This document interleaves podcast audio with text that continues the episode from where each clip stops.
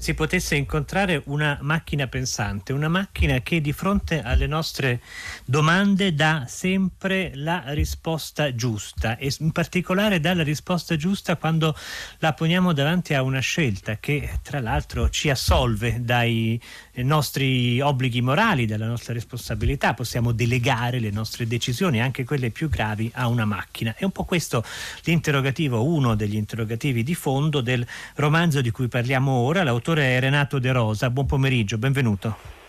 Grazie e buon pomeriggio a tutti.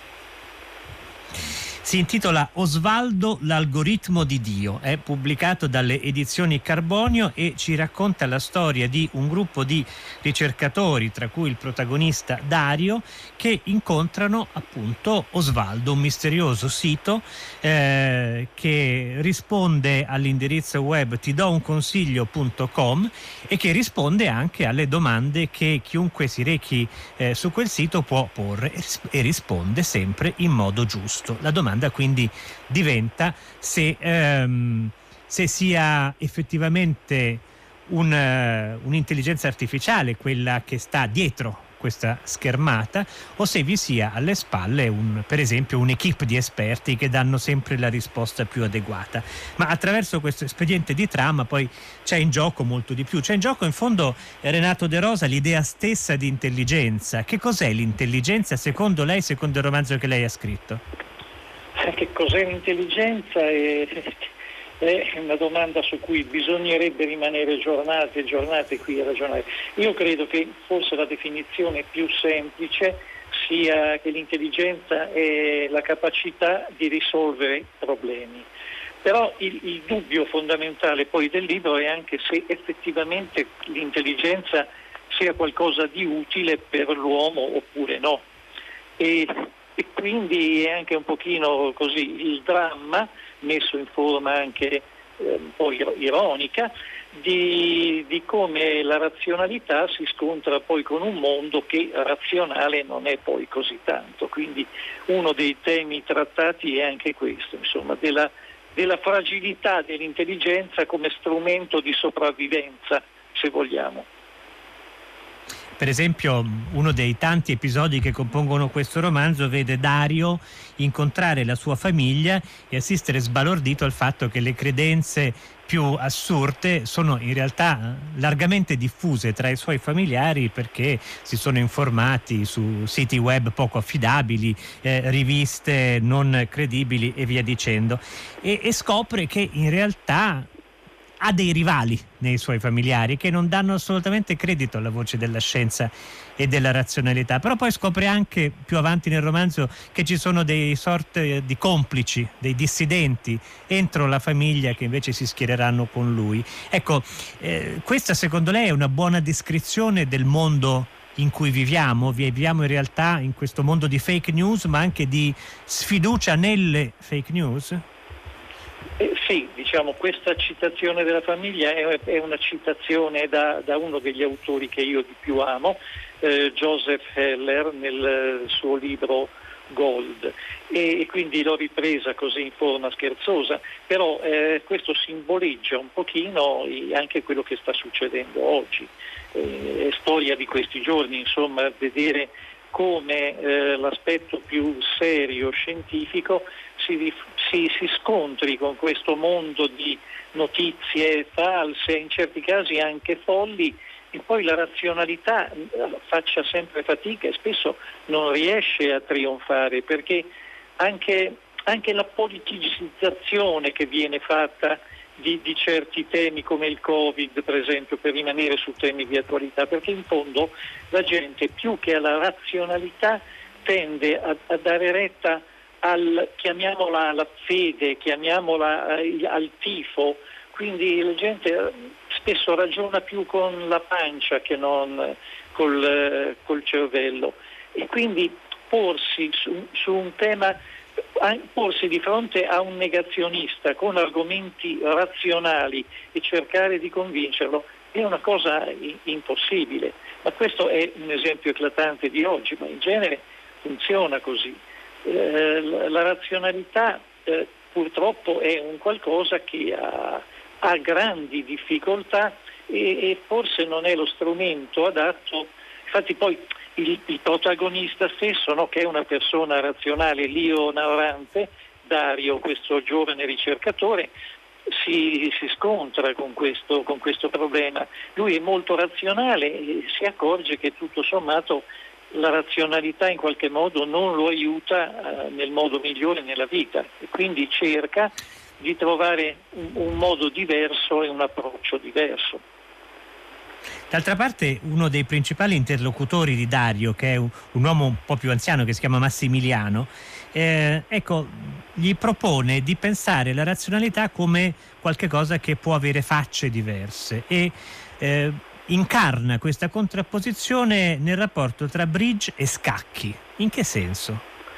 Allora, intanto dico questo, Massimiliano è, in realtà ho disegnato un personaggio che è esistito veramente, è stata un, per me diciamo, una persona molto importante nella mia vita e eh, la, la, storia in due parole è questa. Dario, il protagonista, eh, ha la passione degli scacchi e gioca a scacchi. All'interno del circolo c'è questo anziano signore, gran bevitore di grappe, ma non, nonostante beva una bottiglia di grappe al giorno non perde mai la lucidità e che gli dice che, sta, che, cerca di convincerlo a passare al bridge.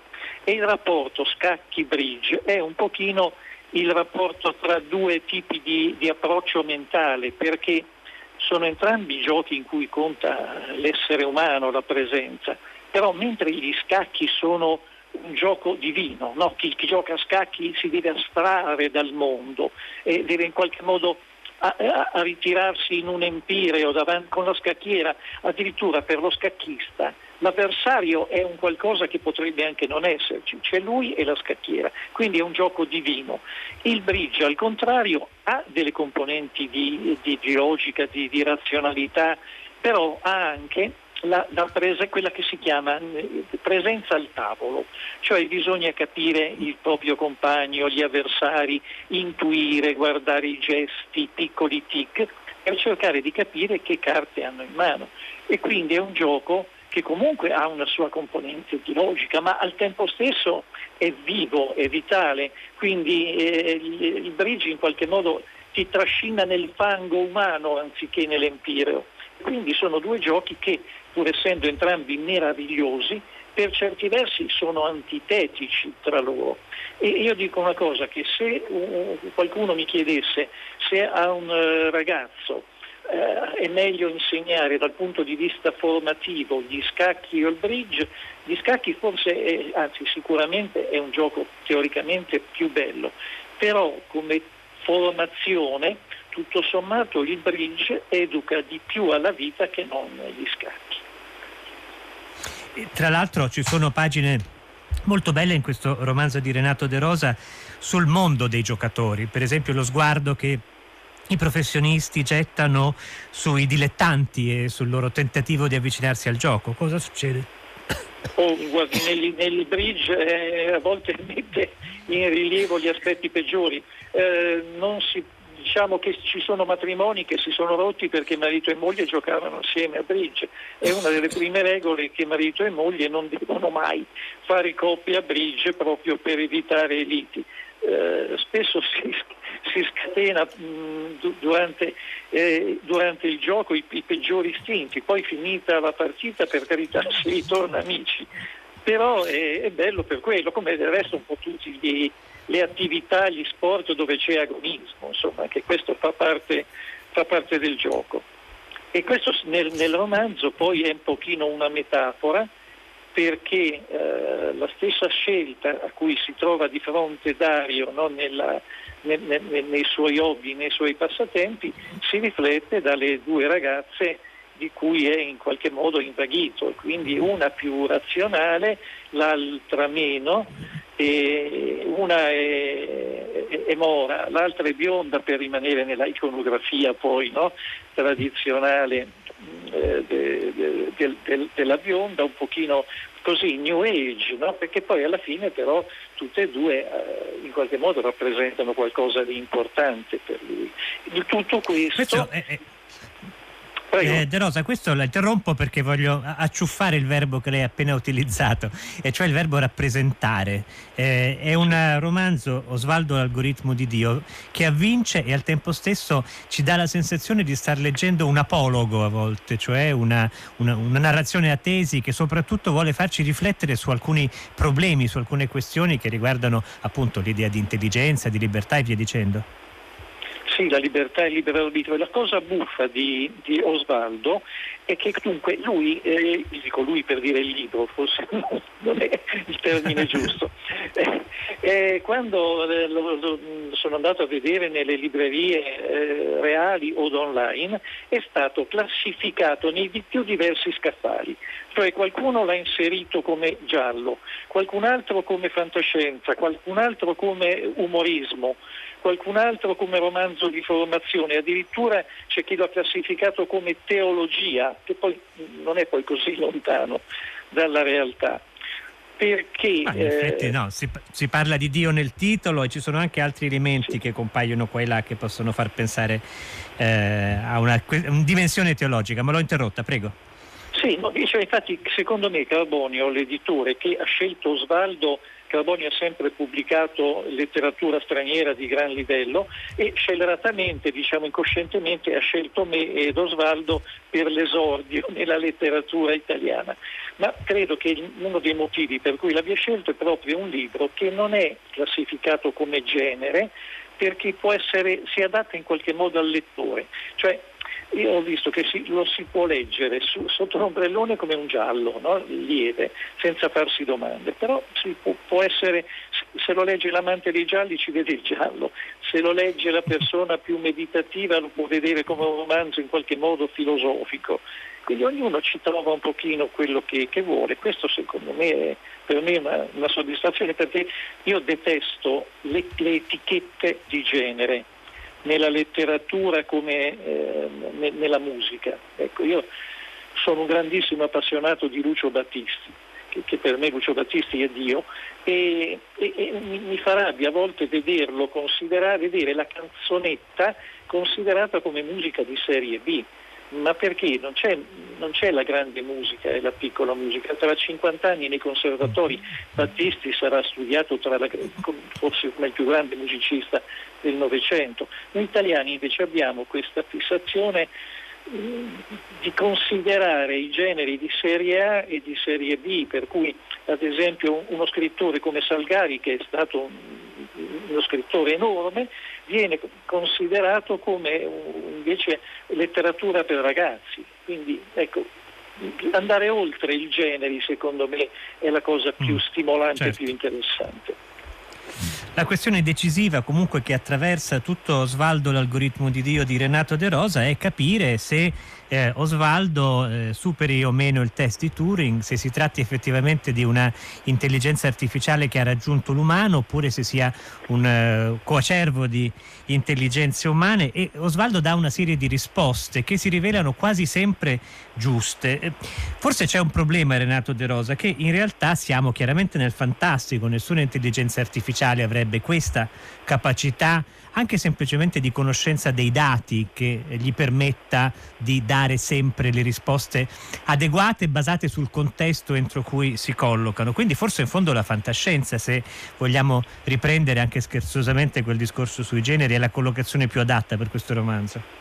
Eh, lo sa eh, Tommaso che io non sono molto d'accordo con quello che dice, nel senso, sì è vero, cioè ora sto un pochino esagerando, è, è, è fantascienza, però al tempo stesso è realtà, nel senso che eh, l'intelligenza artificiale è molto più vicina di, come, come, tempi di quanto non stiamo pensando.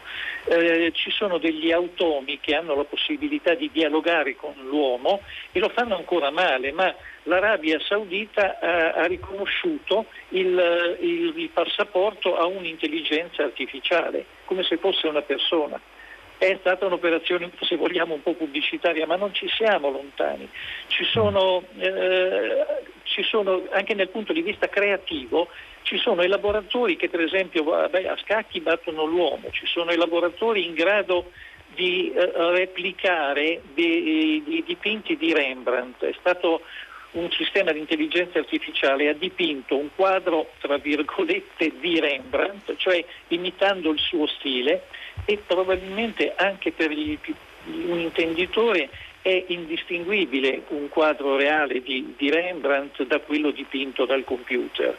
Ci sono canzoni dei Beatles eh, ritrovate poi anche in rete, che non sono dei Beatles, ma che sono state create dall'intelligenza artificiale. Quindi è vero quello che lei diceva, eh, oggi non siamo ancora al, al, superamento del test di Turing, cioè a poter dialogare con un computer come se fosse un essere umano, però ci siamo molto più vicini di quanto non si pensa, anche con le reti neurali, con l'autoapprendimento. E il dramma, lo dico dramma ma in senso ironico potrebbe essere un dramma ma anche una cosa positiva, è che la velocità di apprendimento di, del, de, dei computer più, molto più veloce della nostra.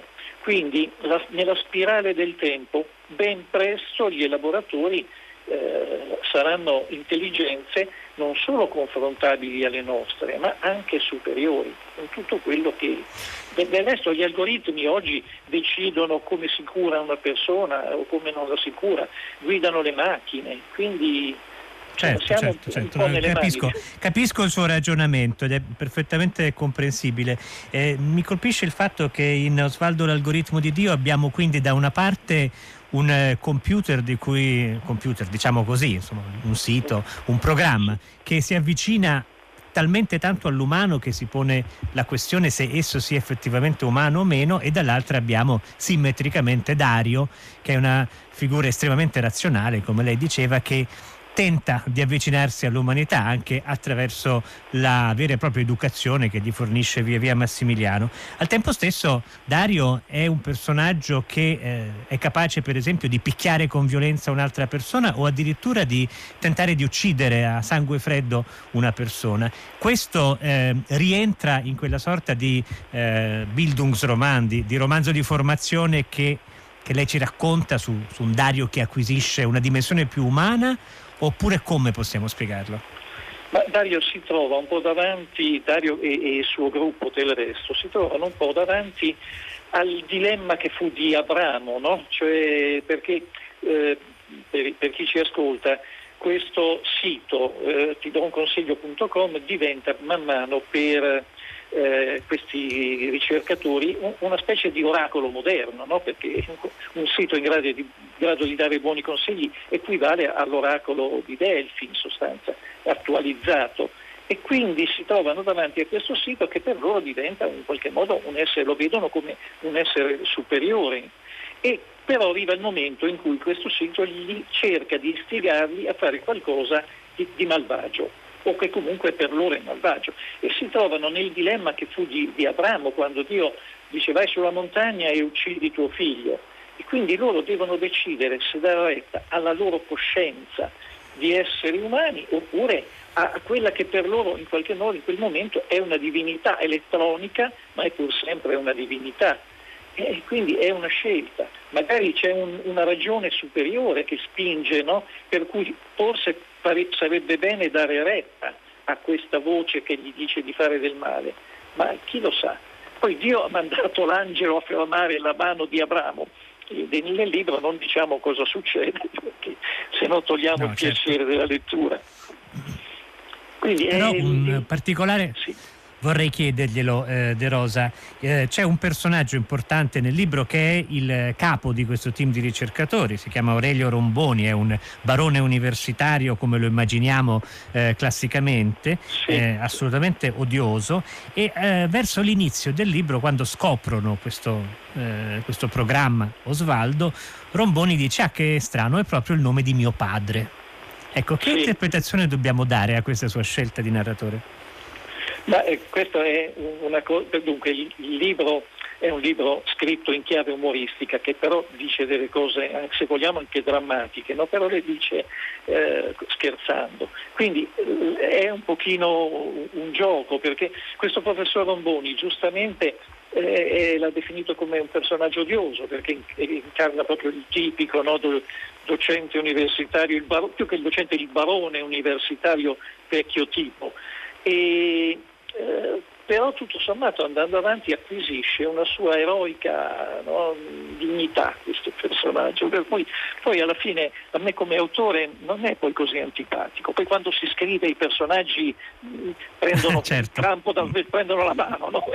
certo. anche quelli modo... odiosi diventano, ci si affeziona. Oh, sì, ci si affeziona e poi si scopre che magari poi non sono, non sono così odiosi, ma la cosa più buffa è che la prima presentazione ufficiale del libro me l'hanno fatta fare a Pisa, università, eh, con, eh, con presentatore un docente universitario dell'Università di Pisa dove è ambientato il libro.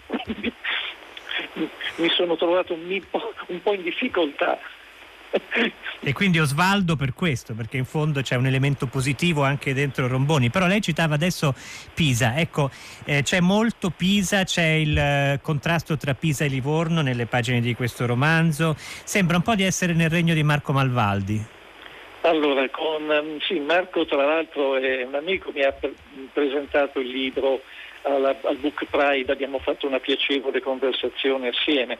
E ci sono tanti autori toscani, io sono fiero della mia, anche se poi discendo da una lontana famiglia di attori di teatro itinerante, quindi sono un po' una polide sotto certi aspetti, però dalla madre è, è toscana.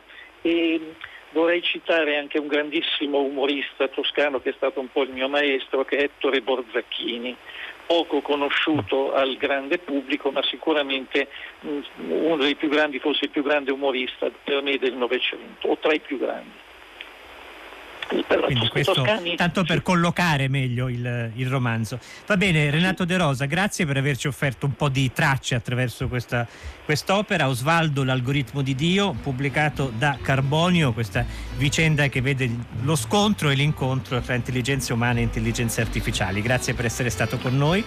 E la linea ora passa a 6 gradi con Paola De Angelis, ma non prima che vi abbiamo salutati. Dunque un saluto da Tommaso Giartosi, oggi in conduzione. Susanna Tartaro, curatrice di Fahrenheit, Daniela Pirastu alla regia e alla console, Gaetano Chiarella e ora Fabrizio Paccione. Nella nostra redazione Benedetta Nibali, Giosuè Calacciura, Carlo D'Amicis, Lea Gemmato, Clementina Palladini e Laura Zanacchi. Fahrenheit torna puntuale domani alle 15, ma non vi perdete ora 6 gradi con Paola De Angelis.